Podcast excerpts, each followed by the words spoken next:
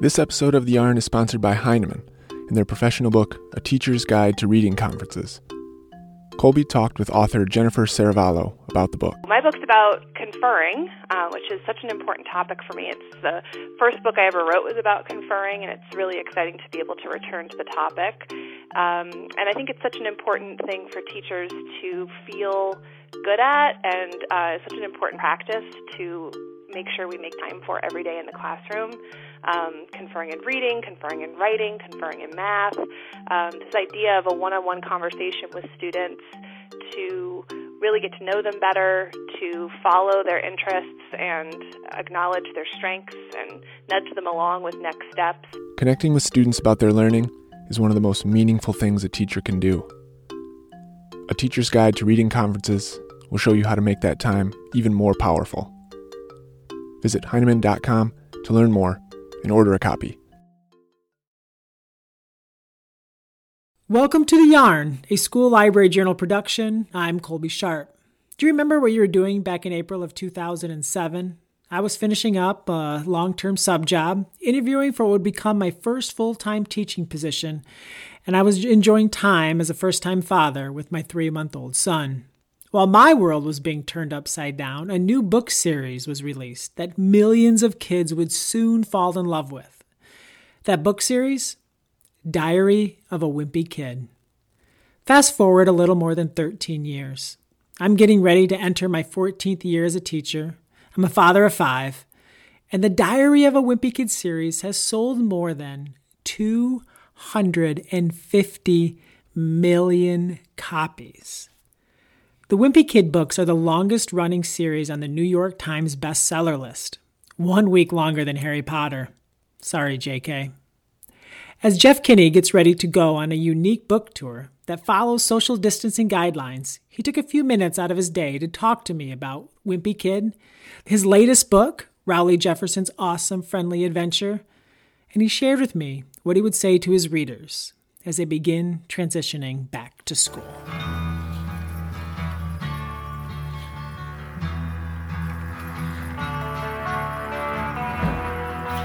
Hey, Colby, how are you? I'm doing well, Jeff. How are you? I'm doing great. Thanks so much for calling. Yeah, thank you so much for taking the time to, to chat with me. Uh, I know you have a lot going on, so really appreciate it. So, Jeff, we are talking the last week of July. You're about to head out on a socially distanced book tour. Uh, can you just tell me what it's been like for you since mid March? Uh, what has quarantine, social distancing been like for you? Oh boy, that's a good question. It feels like the world turned upside down all at once, and and for everyone, really, for the whole world. So we're all experiencing some form of this. Um, for me, it was, in in a sense, it, it's been a gift uh, for for myself and my family because I have a kid who's about to go into his senior year, and I felt like, wow, I'd really love to slow down the clock. You know, it feels like everybody's on this fast moving train, and all of a sudden we, you know, we got that in the middle of all of this, and I feel terribly for everybody who has suffered and has lost their job. Um, but there are a lot of people uh, like us uh, for whom it's been, um, you know, kind of a mixed experience and now I think we're all kind of ready. Um, we're ready for more. Uh, we've had enough of each other. We've watched, uh, you know, I think a whole season, a, a whole uh, like uh, series of Avatar and and many other movies. and um and so you know we're we're we're hoping to be able to expand our circles a little bit how do you think your beloved characters uh, from the Wimpy Kid series would have handled a time like this? You know, I actually just wrote about that. I'm writing about it now. I'm writing book 15. And something that I was trying to figure out for that book was how how to address COVID or quarantine because it felt weird to put a book out there that d- didn't acknowledge it at all, where it was just a kind of a fully normal world. And I also didn't want to write a book about COVID 19 because I figure people will be sick of hearing about it. They'll be looking for some sort of an escape in their literature. Uh, so I found this narrow way that I hope was the right choice, and I sort of addressed it sideways. So my book starts off with the family quarantined, if you will, in their grandmother's basement uh, because their house is being renovated. So they're living the only place they can. And so I get to really address some of the beats of quarantine. I get to have, um, you know, I get to have dad doing Zoom meetings and mom doing homeschooling and, you know, Greg trying to find some way to entertain himself with, you know, without the usual channels. He can't see his friends. So I get to really hit all of those beats. And I think that any kid reading the book when it comes out will recognize what I'm writing about. But 10 years from now, a kid might read the book and they might not sense it at all. And when can we expect uh, that Wimpy Kid to come out? That Wimpy Kid comes out on October 27th. Uh, in the month of July and August, for me, it's it's awful. It's, it's like I I work. It starts with 12 hour days and then it gets all the way up to 16 hour days in, in that in those last three weeks, and it's just brutal. It takes a toll on me. And I read something from a cartoonist recently who who kind of outlined what the life of a cartoonist is like, and it seems like everybody goes through this this uh stage where you're just drawing and drawing and drawing and and um it's it's hard on the body actually so in a way it almost sounds like creating the series is sort of like you're you've been quarantined with these characters at times yeah. in your life. Yeah, I feel that way. And this this year has been really strange because when quarantine started, uh, I didn't really I couldn't work at home, and lots of creators are going through this where I couldn't work at home. I didn't really have any place to be, so I spent uh, about two months at the cemetery. Um, and I've done this before where I worked at the cemetery because there's you know nobody bothers me. I sit in my car and i can work for hours upon hours in, in that situation. So i had like a blanket. I think it was a bag of mega stuff uh, oreos a bag of skittles and you know some some tubes of pringles. So probably not the healthiest stuff for my brain. But that's uh that's how i wrote. And you know so it's it's weird. It's it, it'll be interesting to see if the strain of the time shows in the writing. I hope not. So someday a kid's going to hear this podcast and be like, "Mom, I need a tube of Skittles. I need a tube of Pringles, some Skittles, and to sit in a cemetery so I could be like Jeff Kinney." I like that. Hey, you said a tube of Skittles. Everything should Skittles. come in a, stu- a tube, right? absolutely, absolutely. Uh, so, but before that, Wimpy Kid, before Wimpy Kid 15, we yeah. have a new Rowley Jefferson book. So tell us a little bit about this one because this one feels a little different from like feels like we're getting into a fantasy a little fantasy spin on it. Yeah, and and I've heard that fantasy does really well at times when you know that t- really tough times in the world, and of course we're in the middle of it. So hopefully the the book will be welcomed. Um, I've I've uh, you you know you've done pretty well, so I, I I'm expecting that uh, you'll continue that trend. I don't think you have a lot to worry about here. I appreciate that. Um, you know, uh, this one's called Rowley Jefferson's Awesome Friendly Adventure, and it's it's just that. It's Rowley is Greg's best friend, and he he's really an innocent kid. He's a kid who likes being a kid, and he's sort of too young for his age. So I I thought, you know, what would Rowley do if he was writing his own book? And I realized he'd come at it from a place of imagination. You know, he of pure imagination. You know, when you're when your first or second grader writes a book, they're not thinking about uh, you know who's going to read it. They're just thinking about the the joy of writing and creating and spinning something into existence.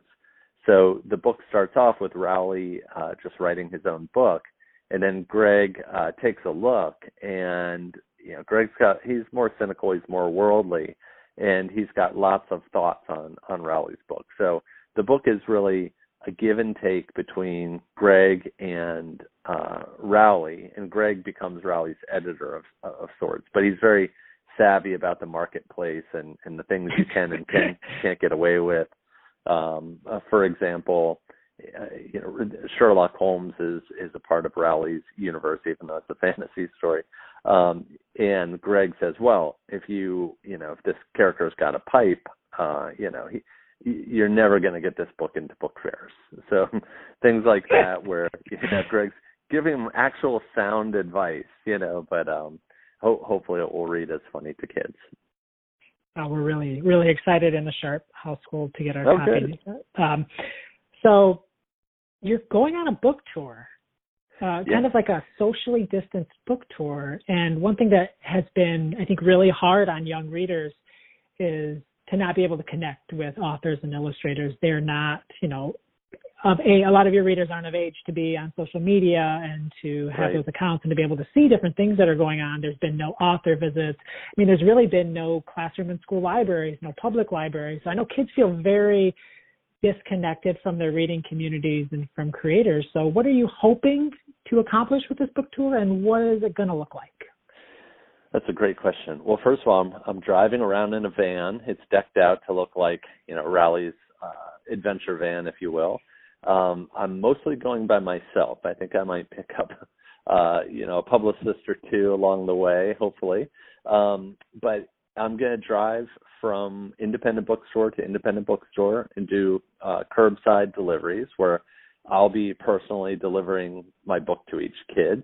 I've got a 92 inch grabber, so that should give us our six feet. So hopefully, um, hopefully kids will get a kick out of it. It's a moment in time.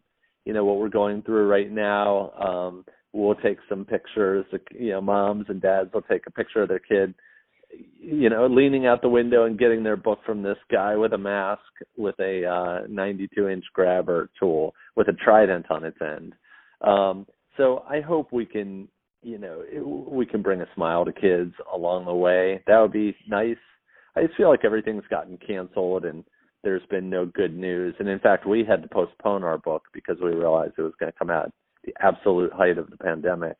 Um, so this is something I'm, I really hope we can pull this off because because you know there there are these um, new state guidelines that might kind of trip us up a little bit. Uh, we just want to be safe and we want it to be a good experience for kids and something that's memorable. Yeah, I think all of us that have worked with kids, we know that sometimes it just takes like you can change the life of just one kid and you never know when it's going to be so you know a lot of these tours i'm guessing you get to see tens of thousands of kids or thousands of kids or hundreds of yeah. kids in a gymnasium but uh there's something special about handing a book directly to a child so i think that's pretty think cool so. that you're doing that i yeah. think so i hope so uh so just two more things i want to touch on uh if you could see a group of kids and you could talk to them right now, here we are as they're about to possibly head back to school, maybe, maybe not. What, what would you say to your readers today? Boy, there's a difference between what I'd say to my readers today and if they're back in school. um, I'll start with what I know. You know what what kids are going through right now is it's really hard. It's really um, you know this is this is going to make a mark um, this this time when kids aren't able to see their friends, they're not able to see their teachers, and we don't know what that's going to look like later on. But I do think this is a moment in time. I I really believe life will go back to normal. It's just a question of when. So I would really encourage kids right now who are still in some form of quarantine aren't doing the regular things they do right now to really start to find their interests. You know, there are so many um, things that a kid can do. There are so many creative outlets for a kid these days, and with social media, they can find an audience for whatever they create. So, you know, I found my own interests in my home um, when I was a kid, and and that was drawing, comics, and computer programming, and I got to be all three. So I would really encourage kids to chase after their passions, their interests, and really pay attention to what their interests are because those interests will change over time. Uh, but the things you do now as a kid lay the groundwork for your future. Now, as far as kids that go back to school, of course, I want them to be safe. Uh, but I, I, I'd say the same thing is that I think this is the moment in time. Masks in school, you know, eating at your desk. It's not normal. It's not natural. So, but we'll take we'll take part, you know, instead of nothing. So I'm hoping that we can find a way to have a good experience with this much in the same way that we're doing a tour that's not normal, um, for us all to figure out something that's a new normal uh, that works for now. that is fantastic advice. Um, as a teacher, as I you know, kind of see what other teachers are saying in my community and throughout the country on social media. I know that a lot of teachers right now are stressed. A lot of teachers are scared. Uh, and they're, the things that we're having to focus on today are like with all of these things we've been talking about, Jeff, things that are not normal. And I think that a lot of us have just haven't had the opportunity to really think about why we're teaching and why we're going back and what we love about it. And one of the ways for me that helps is to hear stories um, mm, from yeah. people. So, do you have a? Could you end with like a story? Do you have a story about a teacher or a situation in school that was positive that could maybe lift up a teacher and just help them to just remember our why? Mm, absolutely. And I've read that you're a fifth grade teacher. That was my favorite yes. year. That's awesome. Good choice. um, in in the fifth grade, I had a teacher named Mrs. Norton who was, I'd say she was in her 60s. She had kind of a um, I guess a a matronly um, bearing, um, and not not the kind of you know not the perfect match for you know for a, a kid like me who with ADD you know is like uh, an odd pairing I guess you could say. Um, but uh, Mrs. Norton really had a huge influence on me because she always challenged me to be better and at that time in fifth grade, I was starting to work on my comedy. I was starting to write comedy. I was starting to do uh, comics, and I was starting to um, write like comedy sketches. And Mrs. Norton would see what I was doing, and she'd use the lightest touch and get me on the right track. Um, for example, one time I was creating a goofy skit with myself and my friends uh, for a talent show, and the skit was out of control. It wasn't it wasn't any good. It was a mess. And she stepped into the room and said, "You know, you need to learn the difference between uh, laughing with and laughing at." And then she walked out of the room, and I remember that obviously to this day. And it, in many other ways, um, she used that same sort of a touch. For example, um, when uh when I would draw a picture. You know, I got lots of praise from my from my parents, from my friends for the pictures I was drawing. And Mrs. Norton would actually point out the flaws and she'd say, maybe you could have planned that better maybe you you know, what were you thinking here? And that that actual critical eye really helped me. It was better than praise actually. In fact, if I had been praised by her, I would have forgotten it by now. Um, so I, I feel like Mrs. Norton really taught me to be uh, better than the version that I was. And I'll just end with a little story uh, in Mrs. Norton's class. that didn't involve me. There was a kid named James who was a, a very quiet kid. He barely spoke a word all year all year long. And then on the very last day of school, she said, "James, I'm going to give you five minutes, and you can do whatever you want." And without hesitation, James jumped up on the table and did a little uh, tap dance routine, then did a Groucho Marx impression, and I think he did a, a number of other things. And it was amazing. And then he just sat down and was quiet again. And there was something about Mrs. Norton. She she knew that was in him, and and she gave him that moment. And I think that that is the magic of a teacher is that you might have 30 students in a year. Um, but but if you can do anything to nudge your student along and get them on the path that they need to be on, it it doesn't always take that much. You know, sometimes it's just a nudge, and it can really change a kid's life. And I just think that uh, you, in, in particular, Colby, it's, it's like fifth grade. Wow. My feeling is the word that shouts out at me is privilege. Is that you have the privilege to show kids the world for the first time.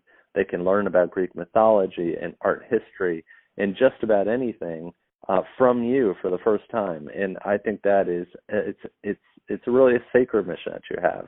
And so I just want to thank you for taking that role. Teachers uh, have have a hard life, and and you know they're not paid what they what they deserve. Uh, so on behalf of myself and everybody else who's a parent, I just want to say thank you so much for for taking on that job.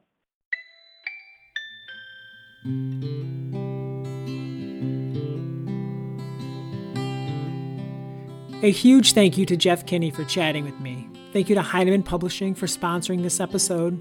Thank you to Philip Stead for creating our theme song. And shout out to my friend and co host Travis Jonker for helping me edit today's show. Really looking forward to talking to Travis about the NBA bubble. Thank you for listening to The Yarn, and thank you for supporting independent bookstores. I'm Colby Sharp. Thanks for listening.